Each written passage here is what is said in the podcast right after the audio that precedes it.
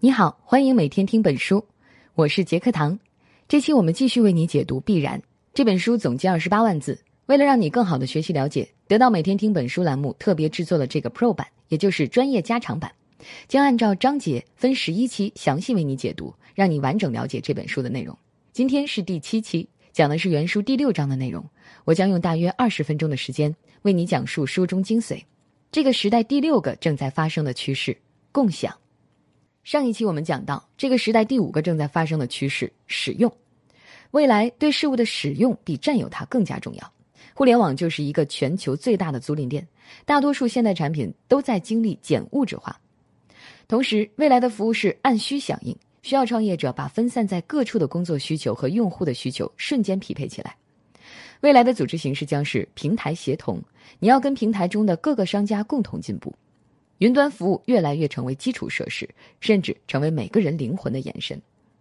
接着上一期的内容，这一期我们来讲讲这个时代第六个正在发生的趋势——共享。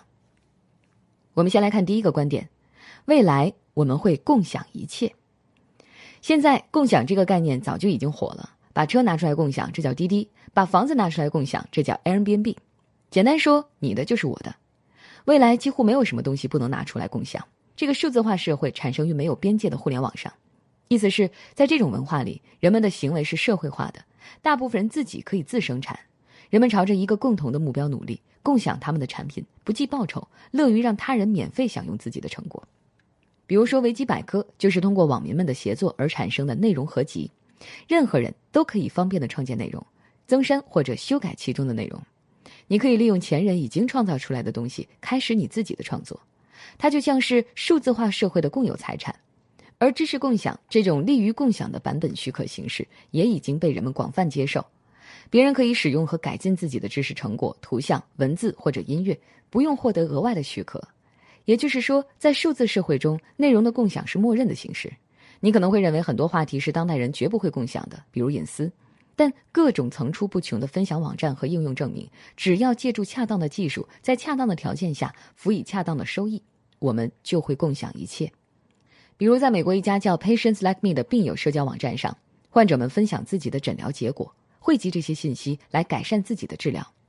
集体行为战胜了对隐私的恐慌。还有在 w e s i p 这个在线理财平台上，人们分享自己的财务状况；在 Stumble Upon 网站，人们分享自己的阅读。更不用说像 Facebook 这样随时分享动态的网站。用实体社会的组织形态来打个比方，未来这个新型社会的景象是这样的。人们聚集在互联网这个集体空间里，通过桌面工厂与虚拟的合作社连接，共享脚本和应用程序接口，靠大众协同机制维持秩序。人们享受免费的商品、软件和服务。在这个社会，提倡个人的自主性是去中心化的极致表现。凯文·凯利也说：“你可以把数字化的社会理解为一种态度、一种技术、一些工具，他们正在推进协作、共享等各种各样的社会合作形式。这里将是一片创新的沃土。”在这个社会里，最基本的通行规则就是共享。随着人们协同程度的增加，未来群体的组织形式将会呈现分享、合作、协作和集体主义这四个层次。首先是分享，互联网的公民有着令人难以置信的共享意愿。比如在 Facebook 等社交网站上，每天贴出的个人照片有十八亿之多；优酷上分享的视频有数十亿个；同人小说网站上有数百万粉丝创作的故事。除此之外，还有无数的状态更新、评论和想法分享。这个行为再平常不过，它是数字社会中最基础的表现形式，也构成了网络世界最基本的个人活动。其次是合作，当每个人为实现一个目标共同工作的时候，群体的合作就会出现。在 Flickr 这个图像分享网站上，任何人都可以使用别人上传的照片，就像是公社的成员可以使用公社所有的手推车一样。你不用再拍一张埃菲尔铁塔的照片。因为网站上能找到比你自己拍的更好的，也就意味着，当你要做展示、报告、海报、网站时，你可以做得更好，因为你可以借用别人的工作成果。不仅如此，它还可以产生更多的附加值，比如当大量游客在不同时间、不同角度拍摄的埃菲尔铁塔的照片汇聚在一起时，就可以整合出一张 3D 全景渲染结构图，效果远比每个人的照片更惊艳，合作产生的效益优于部分之和。然后是协作。网络中的开源软件作为公用的工具，让成千上万个爱好者或者叫发烧友能够协同工作，从而产出高质量的产品。这种大众生产不同于之前的临时合作，每个成员只能接触最终产品的一小部分，所以有组织的写作所取得的成果要超出临时的合作。比如一个叫做三 D Warehouse 的免费素材库，里面有上百万个免费的 3D 模型，小到靴子，大到桥梁，都是由创建者和爱好者提供的。他们为了写这些代码，可能要花好几个月的时间。你可能不会理解，这么巨大的工作量却不获得任何报酬，他们图什么？网络上的这些新的在线协作工具，让人们不用依赖投资者，自己保留对成果的所有权。同时，这些大众生产者从中获得了信誉、地位、声望和满足。未来组织的最高层次是集体主义。你可能会认为，如果个人的权利扩张了，那么集体权利就会遭到削弱。但在数字社会，技术共享并不符合这个规律，因为它不是一种零和博弈。人们共享产品不计报酬，乐于让他人免费享用自己的成果，同时合作产生的效益远大于个体部分相加。所以，这种组织形态是一个能同时提升个人和群体价值的操作系统。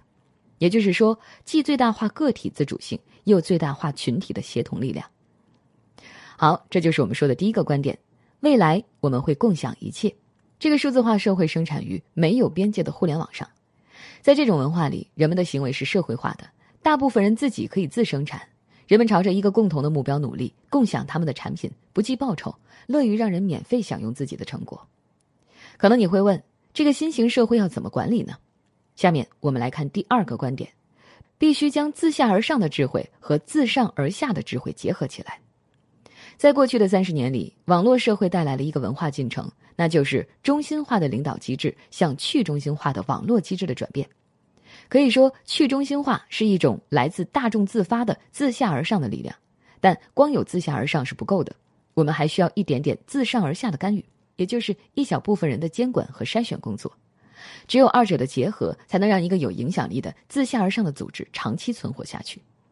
就拿媒体来举例子，有人说未来不需要编辑这个职业了，凯文·凯利并不这么认为。他认为编辑存在的必要性不会消失，因为业余作者们创作的作品可能并不有趣或者良莠不齐。编辑就是管理员，他们是介于创作者和受众之间的专业人士，对大众创造的素材加以雕琢。一些新闻机构曾经进行了取消编辑岗位的实验。比如，一九九三年，凯文·凯利的《连线》杂志就组织大众读者为他们撰写内容，这些文章不需要任何审核就可以在他们的网站发表。这就像是一场革命，没人管理，没有编辑，完全是自下而上的。但后来，这个网站并没有良好的运转起来，它并没有达到预期的目标，因为它缺少专业性，缺少专业的编辑工作，大众自发创造的内容很难达到我们想要的专业性。类似的还有，英国《卫报》试图用读者的报告来运作一个新闻博客。但两年之后失败了。韩国的我的新闻网站让读者撰写新闻，运行了几年之后又回归到了传统的编辑模式。还有老牌商业杂志《快公司》曾经签约了两千名博主来提供未经编辑的文章，但在一年后也停止了实验。目前依然依靠编辑从读者提供的想法中提取素材。所以现在最普遍的情况是，用户生产和编辑加工相结合的模式，比如 Facebook。他们会通过智能算法来过滤来自大众的新闻流，并不会把这些信息都放出来，不会让他们都涌入到你那里。Facebook 还会继续增加这种中间滤层，其他自下而上的服务也会采取这种方式。再比如维基百科，它可以说是用户自己生产内容的典范，但它也并不是纯粹的自下而上的生产方式。维基百科同样也有一个先后筛选机制，保证骨灰级用户能够产出更多内容。他们的算法是让编辑文章越多的人越能够把输出的内容在维基上保存下来，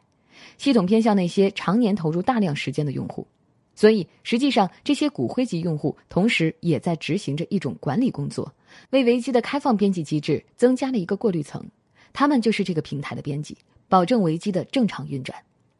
还不止这么简单，维基百科每年都会改进流程，加入更多的层级。比如，高级编辑可以把有争议的文章锁定起来，不能再被个人随意的修改，只能由指定的编辑来修改。对于这些大众生产的内容，也会有越来越多的格式要求和审核规范。在这样的管理之下，这些文章的质量也提高了。每一步改变都是融合了少量自上而下的智慧，因为自下而上的系统中存在大量的失控因素，而融合了少量自上而下的控制力，可以矫正大规模自下而上系统的愚笨的地方。这种自上而下的控制可以通过多种技术方式来实现。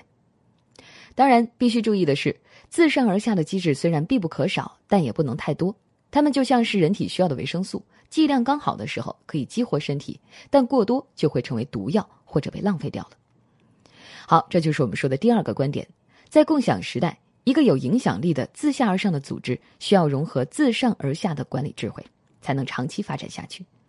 以编辑这个职业为例，它并不会消失。网络上大众生产的内容质量不齐或者缺乏趣味和专业性，必须经过编辑的加工才能焕发光彩。自下而上的系统存在大量的失控因素，需要技术提供适度的自上而下的管理智慧，才能控制混乱，让组织良好的运转下去。你可能会问了：共享经济下，观众们有福了，但是创作者们怎么办呢？谁来支付他们的报酬呢？下面我们来看第三个观点。众筹这种新的共享技术，让创作者和粉丝都获益。如果你以为只有信息能力可以分享，那就错了。钱一样可以分享，粉丝们出钱一块资助他们喜欢的作品，同时获得相应的回报。这种方式就是众筹。在美国，最著名的一个众筹机构是 Kickstarter。截止本书出版的时候，也就是去年年初时，这家机构在运营的七年时间里，号召了九百万的粉丝，成功众筹资助了八万八千个项目。不仅那些被资助的项目有钱进行下去，粉丝们因为支持了他们喜欢的人也感到高兴，还能够更早或者更便宜的拿到新作品。像这样的众筹平台，全世界有上百个。粉丝之所以会放心的把钱投进去，是因为 Kickstarter 有一套精巧的第三方担保系统，只有在筹款达到募资目标之后，才会被转交给创作者，哪怕只差一块钱，钱也会被退还给粉丝。因为众筹不到目标资金，项目一定会失败。这种做法是为了保护粉丝，众筹的方式是符合网络经济学原理的，也就是让你的粉丝成为你的营销主力，因为他们一旦参与进来，就有很强的动力号召自己的朋友也参与进来，这样更能帮你实现筹资的目标。不同平台可能有不同种类的众筹项目，但是未来最具潜力的众筹方式是以粉丝为基础的股权众筹，跟其他众筹项目支持一个产品不同，股权众筹是在投资一家公司。理想状态下，公司应从自己的消费者那里融资，粉丝也可以购买这家公司的股权，就和你在股票市场上购买某个上市公司的股票是一样的。公司拿众筹资金开展业务，而你就可以拥有公司众包所有权的一小部分，人们共享的是股权。现在每年只有寥寥几家资金充足的公司才有机会 IPO 上市，那么股权众筹将会给商业带来革命性的改变。对于有风险的创业公司、单打独斗的创作者，或者是在车库创业的小伙子来说，他们负担不起律师和审计的工作，还有层层的审批。而股权众筹是一个开放的 P to P 机制，能够让公司在监管下向公众发行所有权股份。这样的股权共享模式能够让共享经济释放出更大的活力。只要你有一个想法，你就可以从其他任何人那里找到投资，只要他认同你的想法，你也不用得到银行家或者投资机构的认可。当你努力之后成功了，你的支持者也可以沾你的光。当然，股权众筹存在风险，这些风险有赖于通过技术创新进行规避，比如保险池、第三方担保和信任凭证的建立。好，这就是我们说的第三个观点：众筹这种新的共享技术创造了商机，让创作者获益。在共享时代，钱和信息技能一样也可以共享，粉丝们出钱一块资助他们喜欢的作品，同时获得相应的回报。这种方式就是众筹，众筹让创作者能够募集到资金，发展自己的项目；粉丝也可以通过支持喜欢的项目获得收益。未来最具潜力的众筹方式是以粉丝为基础的股权众筹，人们共享的是股权。下面我们再来看看第四个观点：以一种新的方式来共享，将成为未来的商机。可以说，未来人们能够共享的东西还有很多，除了有形的东西，还有无形的，创新的想法也可以共享。利用众包的模式就可以共享创意，比如通用电气公司，为了让自己永远保持快速的创新，他们上线了 Quirky 平台。在这个平台上，任何人都可以向通用公司提交一个新产品的创意。每周，通用电气的员工都会投票选出当周的最佳创意，然后把这个创意变成产品。提出这个创意的人也会挣到钱。到去年，通用电气用这个众包创意的方式，已经成功开发了四百多件新产品。比如有意思的鸡蛋提醒器，就是在这个平台上诞生的产品。它能够安装在你的冰箱里，提醒你在鸡蛋快没了或者快到期的时候订购鸡蛋。这个平台能收集到用户所希望用到的产品和功能，这比通用的工程师团队更加精准的了解市场需求。共享创新的方式还不止这一种，比如你还可以在网上公开征集创意，只要你有足够的预算，你就可以通过竞赛的方式征求解决方案，然后从大众的提案中选出最完美的一个，给予奖励。在线电影租赁公司奈飞就曾经向程序员们悬赏一百万美元，征集新的推荐算法。他们得到了四万份提案，最终一支团队赢得了奖金。他们的解决方案也让奈飞的算法效果提升了百分之十。你这里的奖金越高，就会有越多的人参与进来。当然，没有得到奖金的人只能是义务劳动了。从客户的角度来看，在同样的价格下，大众所产生的设计可能要比设计师的作品更好，因为大众最了解产品需求。共享创新只是人们刚刚做出的一种尝试。凯文·凯利认为，未来一定会有上百万种新的共享方式来共享你不能料到的事物，包括思想、情绪、健康、时间等等，甚至共享失败。因为前人尝试走过的任何死胡同和不成熟的想法都是有价值的，只要在适当的条件和适当的回报下，都可以被共享。未来三十年中的最大财富和最有意思的文化创新都会出现在共享领域。未来的商机是。找到一个从来没有被共享出来的、大部分人还没有重视的共享要素，设计一种新的方式把它共享出来，这就是未来发展最快、盈利最多的商业模式。好，这就是我们说的第四个观点：未来人们能够共享的东西还有很多，比如创新想法、情绪、时间，甚至失败的经历，只要在适当的条件和适当的回报下，都可以被共享。未来三十年中的最大财富和最有意思的文化创新都会出现在共享领域。找到一个从来没有被共享出来的、大部分人还没有重视的共享要素，设计一种新的方式，把它共享出来，就是未来的商机。好，我们今天讲了《必然》这本书的第六章，也就是这个时代第六个正在发生的趋势，就是共享。我们再来回顾一下：第一，未来我们会共享一切。凯文·凯利管这个网络时代特有的文化形式叫做数字化社会，它产生于没有边界的互联网上，在这种文化里。人们的行为是社会化的，大部分人自己可以自生产。人们朝着一个共同的目标努力，共享他们的产品，不计报酬，乐于让他人免费享用自己的成果。第二，在共享时代，一个有影响力的自下而上的组织需要融合自上而下的管理智慧，才能长期发展下去。以编辑这个职业为例，它并不会消失。网络上大众生产的内容质量不齐或者缺乏趣味和专业性，必须经过编辑的加工，才能焕发光彩。自下而上的系统存在大量的失控因素，需要技术提供适度的自上而下的管理智慧，才能控制混乱，让组织良好的运转下去。第三，众筹这种新的共享技术创造了商机，让创作者获益。在共享时代，钱和信息技能一样也可以共享，粉丝们出钱一块资助他们喜欢的作品，同时获得相应的回报，这种方式就是众筹。众筹让创作者能够募集到资金，发展自己的项目；粉丝也可以通过支持喜欢的项目获得收益。未来最具潜力的众筹方式是以粉丝为基础的股权众筹，人们共享的是股权。第四，未来人们能够共享的东西还有很多，比如创新想法、情绪、时间，甚至失败的经历，只要在适当的条件和适当的回报下，都可以被共享。未来三十年的最大财富和最有意思的文化创新都会出现在共享领域。找到一个从来没有被共享出来的、大部分人还没有重视的共享要素，设计一种新的方式把它们共享出来，就是未来的商机。以上就是今天的全部内容，为你准备的笔记版文字在音频下方的文稿里。这是每天听本书为你提供的 VIP 用户专享解读。下一期我会继续给你讲这个时代第七个正在发生的趋势——过滤。好，我们下期见。